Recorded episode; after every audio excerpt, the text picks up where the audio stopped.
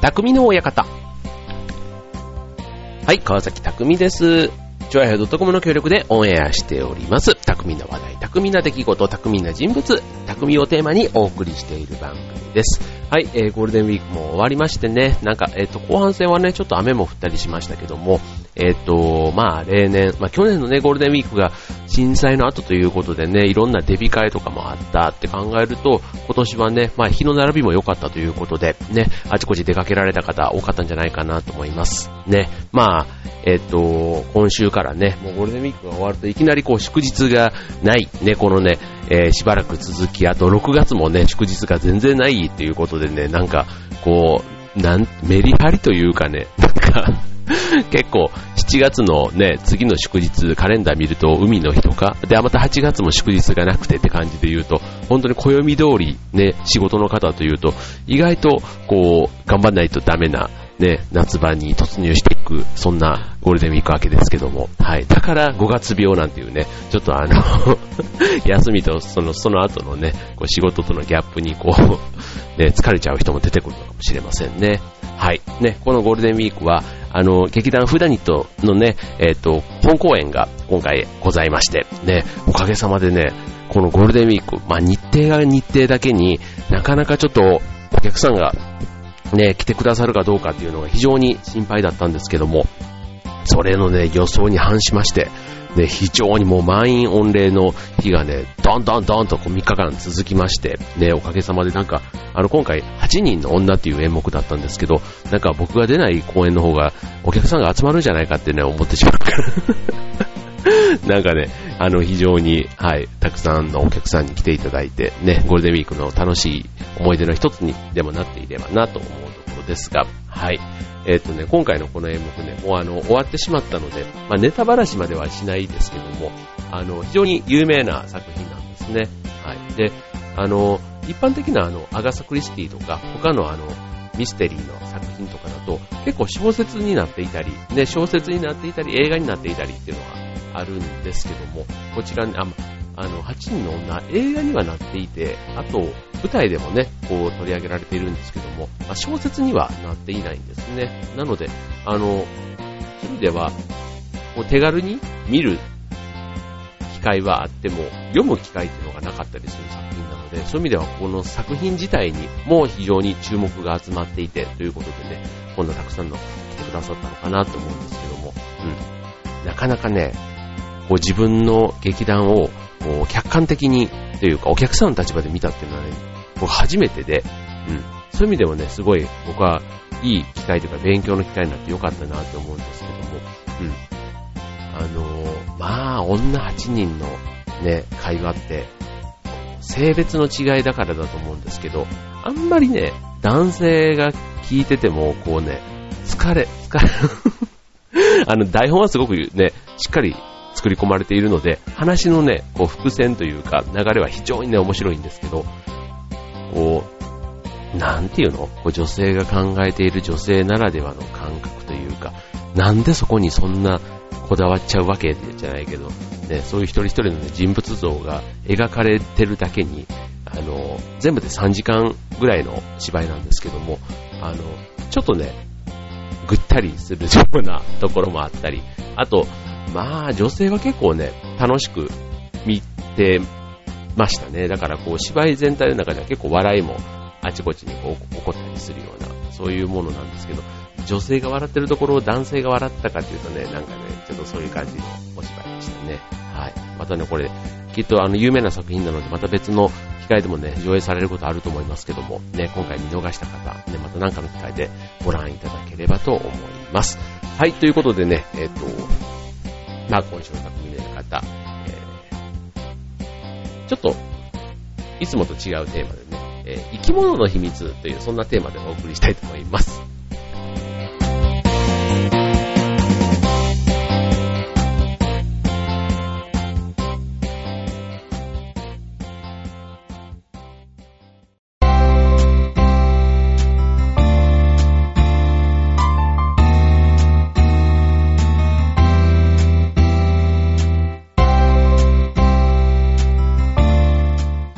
はい、えー、今週の匠の館、生き物の秘密というね、ことで、まあ、なんで突然生き物なのって話なんですけど、あの、我が家にですね、今度新しい生き物がやってくるんですね。今ね、えっと、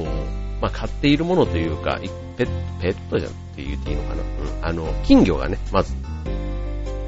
常連というか、年中いる生き物としてまずいるわけですよ。で、あと季節物ってことで、まあ、カブトムシとかね、が、こう、いたりとか、あとは近所でね、の、で、ザリガニとかが取れたりするんで、まあそういうザリガニとか、あとはもう、本当バッタとかね、なんかそういうのをこう、子供たちが捕まえてくるのが、まあ夏場になんとなくこう、カゴを賑わしてるっていうんですかね。はい。まあそんな感じでね、こう一年の中で生き物がいたりするわけですけども、今回ね、我が家にやってくる生き物というのが、なんと、ハリネズミなんですね。はい。えっ、と、3月に、あの、近所のね、おみ、あの、ケーキ屋さんで生まれたというものを、あの、里親を探してますというね、そんな話でちょっと紹介をされまして、はい。で、まあ、もともとね、こう、生き物を飼うと、どうしてもこうね、こう世話もあるんだけど、こう遠出をする、ね、旅行とかに連れて行けないじゃないですか、なかなか。だからね、うん、だからその間に、こうね、預かっていただく人だとか、結構そういうのも大変かなと思って、なかなかこう、まあ、金魚だとね、それなりにこう、あの、藻とか、ね、を入れとくと、それを食べて、まあ一週間ぐらいだと食いつないでくれるから、まあそういうね、分かってる生き物と、ね、こう、なんかこう、ね、うさぎとかだと、例えば夏場だとずっと空調入れとかないとダメとかね、なんかそういうことがあるらしいんですよ。うん、だからね、ちょっと考え、いろいろ考えてたんですけど、うん、まあ今回ね、ちょっと子供たちがどうしてもっていうことで、まあ、買うことになりまして、で、そうすると、ハリネズミなんて買ったことないからハムスターのね、仲間かと思っていろいろ調べていくと、実はハリネズミってモグラの仲間らしいんですよね。そう。おいおいってもうモグラかよって、しかもね、まあ、あの、ハリネズミのハリって、えっと、要は毛なんですね。毛が、体毛がああいう風に進化したものということでね、まあ当然、だから抜け落ちるわけですよ。そう。だから、あのカーペットの上とかでハムスターみたいにこうやって這わせてやってると、ね、こう毛がね、絨毯の中とかにこう紛れたりすると、今度そこは歩いたりね、してると刺さるらしいんですよね。そう。だから、あんまりね、そういう触れ合い方はできない生き物。うん。ただね、噛みついたりするわけじゃないし、うん、あの手の上に乗せたりとかね、そういうことは全然できるそうなんですよ。うん。でもこう、ね、怒ったらね、針を立てたりとかね、本当になんかそういうのがあるんだと思うと、あの、3月生まれ、ようやくね、2ヶ月経って、で、まあ、あの、なんだ、離乳？父離れ、うん、もする時期ってことで、まあ、この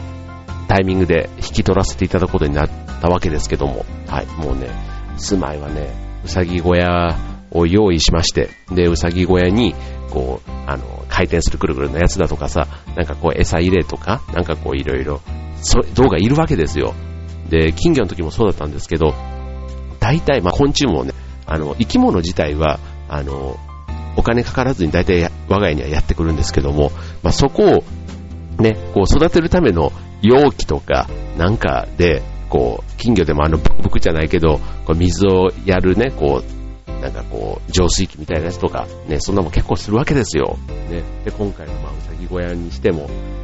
ね、カラカラカラ、こうな、え、あの、なんだ、えっ、と、糞とかをやるね、ああいう容器っていうのかなあと餌入れとか、ね、なんかね、あの、ちょこちょこちょこちょこ買ってたらね、結構数千円っていうかね、なっていきまして、あの うん、まあ、ね、あの、生き物を買うっていうのはね、まあそういうことなんだろうと思いつつ、うん、これがね、まあ、意外とね、こう金魚の世話の様子を見てると、ちゃんとね、朝夕、こうね、海外しく餌をやっている様子をね、最近ずっと見ていたので、まあ今回のね、生き物も、ね、そういう意味では大事に育ててくれるのかなと思っているんですけども、何分ね、あの、経験者がいない生き物というか、ね、ハムスターとかはね、やっぱりなんか、友達とか、こう、飼ってる人もいるんですよ。あの、うちの座長もね、飼ってたりするんで、こう、ハムスターはなんかね、自分も飼っていた経験とか勝手がわかるんですけど、何分今回ハリネズミ、モグラっていうことですからね。はい。あの、モグラの生態、ね、いろいろまだ研究中というところで、はい。まず最初のコーナー、生き物の秘密を言いながら、我が家にやってくるモグ、ハリ ネズミの話だけで終わってしまいましたが、後半戦、生き物の秘密お送りします。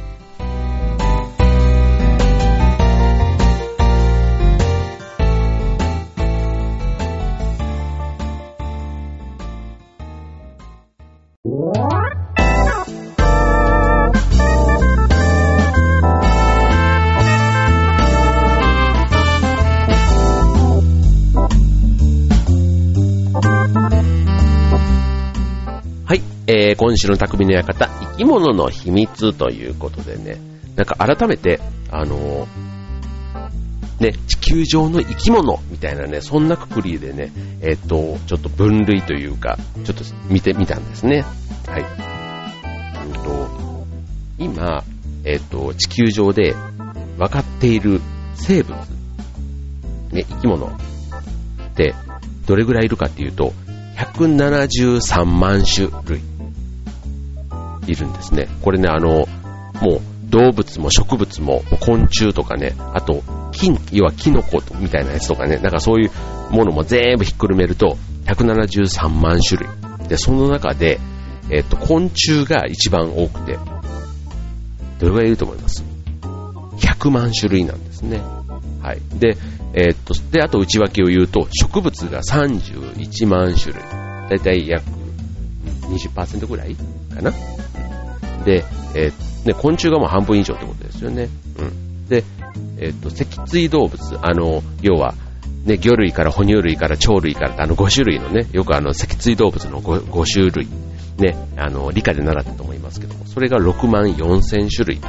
いうことで、ね、昆虫がダントツで多いんですね。なんか植物と昆虫ってね、結構ね、同じぐらいかなと思ったら意外や意外。ね、植物の3倍以上昆虫はいるということなんですね。はい。で、昆虫が100万種類だとすると、雲はね、10万種類ってことで、ね、よくあの、雲ってなんか昆虫の仲間っぽく思われるんですけど、ね、昆虫は6本足、ただ雲は8本足なんで、昆虫と雲ってね、ちょっと別の全然種類なんですね。はい。ということでね、えー、っと、そうなんです。はい。で、えー、っと、で、脊椎動物の中に、まあ、魚類とかもね、当然含まれるわけですけども、あの、エビとかカニとかね、そういうのだけ、それはまたね、このあれって甲殻類ってやつだから脊椎動物じゃないんですよ。よくあの、魚使いに出てくるんで、なんかエビとかカニとかね、なんかそっちの仲間っぽいイメージがあるんですけど、エビとカニだけでね、4万7千種類いるということで、うん。意外と、こう、ね、なんかあの、魚とエビカニの違い、昆虫と雲の違いね、なんかあの、そういうのをね、えっ、ー、と、あとまあ、えっ、ー、と、いわゆるタコとかイカとかね、ああいうのもね、軟体動物っていうくくりなんで、またちょっと魚類ともまた違う部類になってくるんですね。はい。ということで、まあそんな、えー、生き物の、まず全体ではそんな種類がいると。ただね、あの、まだ見つか、今知られているやつが173万種類ということで、あの、知られてないものも入れると、800万種類、ね、いるって言われてるんですね。はい。で、そんな脊椎動物、ね、6万4千種類ですけども、ね、さっきの5種類、ね、魚類、両生類、えー、両生類とか、なんか、えー、両生類、ね、爬虫類、鳥類、哺乳類、ね、それぞれ、えー、っと、6万4000の中の約半分、3万2000種類が魚類。ね。はい。で、えっ、ー、と、ずっと両生類、爬虫類と。で、どんどんどんどん種類は減っていって、哺乳類は5500種類になるそうです。はい。でね、その5万、え、5500。ね、5500種類の哺乳類の中で、今度一番多い種類っていうのが、ネズミなんですって。ネズミ約40%、2000種類。ね、その次に、コウモリ1000種類、モグラ4000種類、で、猿3000種類、えー、猫3、あ、じゃ猿300種類、猫300種類、牛目200種類。っていうことで、まあ、これでだいたい85%ぐらいになるのかな。はい。そんな感じでね、まあ、ネズミの仲間、ね、ハムスターとか、モルモットとか、ね、ビーバーとかね、リスとかね、そういったものが全部このネズミ目というやつに入ってくるんですけども、まあなんかね、一番こう、ネズミ山なんて言ってね、こう数を増やすイメージがありますからね、はい。そんな感じになるそうです。で、ちなみに、えっ、ー、と、まあ哺乳類は今の種類っていうことですけども、今度、その鳥類、鳥ね、うん、鳥は1万種類いるそうなんですね。はい。で、1万種類の中で、えっ、ー、と、一番多いのはスズメなんですね。スズメが1万のうちの6000種類。ね。ね。ね、で、鳥ってね、いろんなあの、ね、えっ、ー、と、ツバメからキツツキとか、オウムとか、ハトとかね、いっぱいいるじゃないですか。ね。えっ、ー、と、まあ、ちなみに、あの、ツバメとかは、スズメの仲間に入るんです。から、モズとか、シジュウカラとかね、あとね、カラスとかもね、スズメの仲間に入ってくるんですね。うん。なんか、あの、カラスとハトとね、スズメってなんかそれぞれ独立してるような感じがしますけども、意外とね、スズメの中にそういうものが含まれてる。一方で、あの、こうダチョウとかね、あの、エミューなんて言ってね、空を飛ばない鳥なんかもね、あの、一方でいたりしますよね。あと、まあ、ペンギンとかね、うん、ちょっと変わった鳥というか、鳥っていうことで言ったらちょっと変わった、泳ぐ鳥というのかな。うん、飛ばないけど泳げる鳥。ね、そんなものもいたりしますよね。はい、ということでね、まず、動物の種類はそんなものがいるということなんですね。はい。で、えっ、ー、と、せっかくなんでね、今日は動物の秘密という、あ、生き物の秘密ということなんでね、まあちょっと一個だけね、えっ、ー、と、じゃあ、変わった動物というか、動物の特徴でね、えっ、ー、と、へーと思うようなのえっ、と、お伝えしようかと思うんですけども、うんと、超音波や熱で物を見る生き物がいるんですね。よくね、あの、動物の中で人間にはない能力を持っているね、生き物、ね、たくさんいるわけですけども、そういう超音波で物を見たり、あと電気を出したり、あと熱で相手を見つけたり、ね、する、そんなね、超能力とも言えるね、能力を持っている生き物がいるんですね。はい。で、そのまずね、一つ、超音波で相手の情報を知る生き物。さあ、なんだというと、これは結構有名ですよね。コウモリですね。あの、コウモリは夕方になるとあの、ガとかね、ああいうなんか飛んでるものを、まあ食べてるわけですけども、まあ暗い空をこうバタバタ飛んでるじゃないですか。よく鳥ってね、鳥の種類で言うとあの、こう、鳥目っていうだけあって、暗いところって鳥って飛ばないんですよね。うん。じゃあなぜ物にぶつかったりしないのかというと、鼻先から人間には聞こえないような高い音、これをまあ超音波って言うんですけど、それで、それを出してて、でそれが跳ね返ってくる音を聞いて、相手との距離とか大きさを知ることができるんですね。うん。そう、だから、えっと、エコーロケーションっていう、そうなんですけども、こう、物体が近いと、だ自分がこう、超音波を出して、その、例えば虫とかにね、当たって、超音波の跳ね返りが、間隔が短いと、相手が近いと。逆に、時間がかかると、あ、相手は遠い、遠いもしくは離れていってるんだなっていうのを感じ取るということでね、すごいですよね。この超音波。ね、あちこちにこうやって、近いところにいるところにシュッと飛んでいくと目の前に獲物が出てくる。ね。そういうことなんですね。はい。でね、あとね、熱で物を見る。ね。あの、さっきの超音波でね、相手を見ることはできなくても、相手の情報を掴むコウモリに対して、今度熱で感じ取る。で、これね、ハブなんです。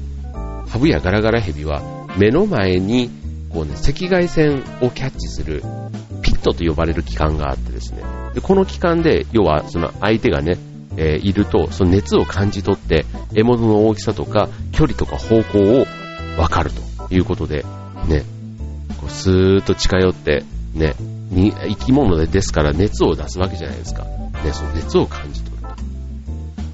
いうことで、はい。で、あとね、あの、ちょっと見た目の可愛らしい、あの、カモノハシっていうね、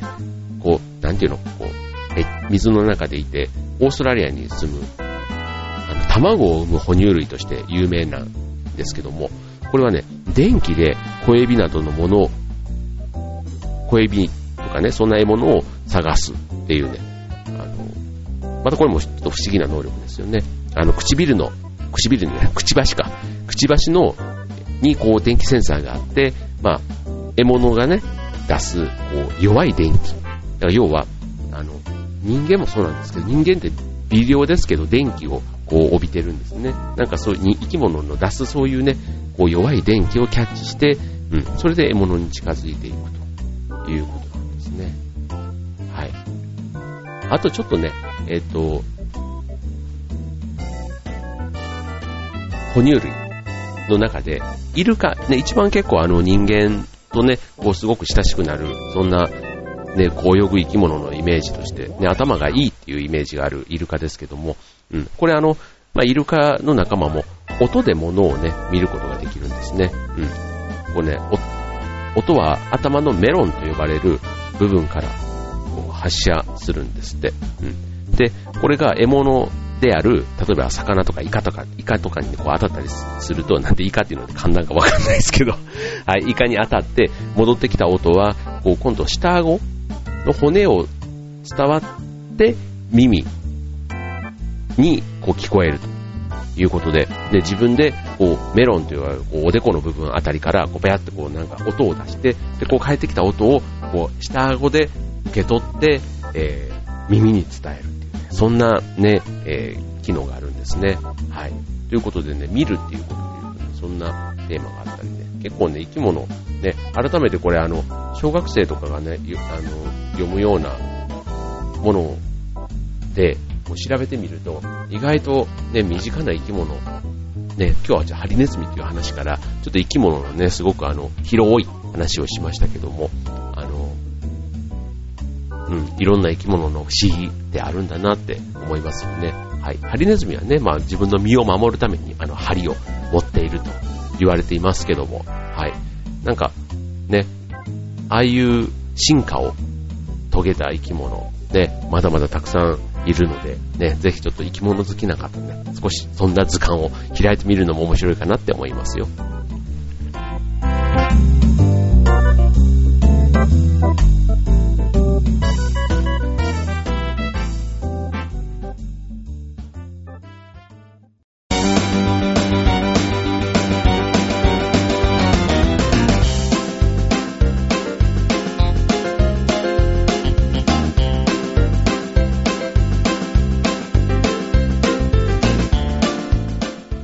というわけで今週の匠の館、生き物の秘密ということでお送りいたしました。ということでね、えっと、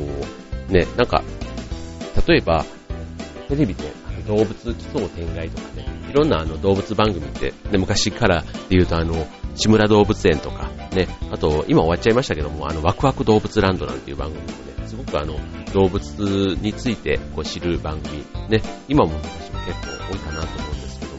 ね、なんかそういうので見るとね、えっ、と、例えばあの子供の動物が紹介されると、わーすごい可愛いなっていつも思っちゃうんですけど、あの、ね、動物っていうか、なんか赤ちゃんって、例えばあの、手足が短かったり、あの、こう体が、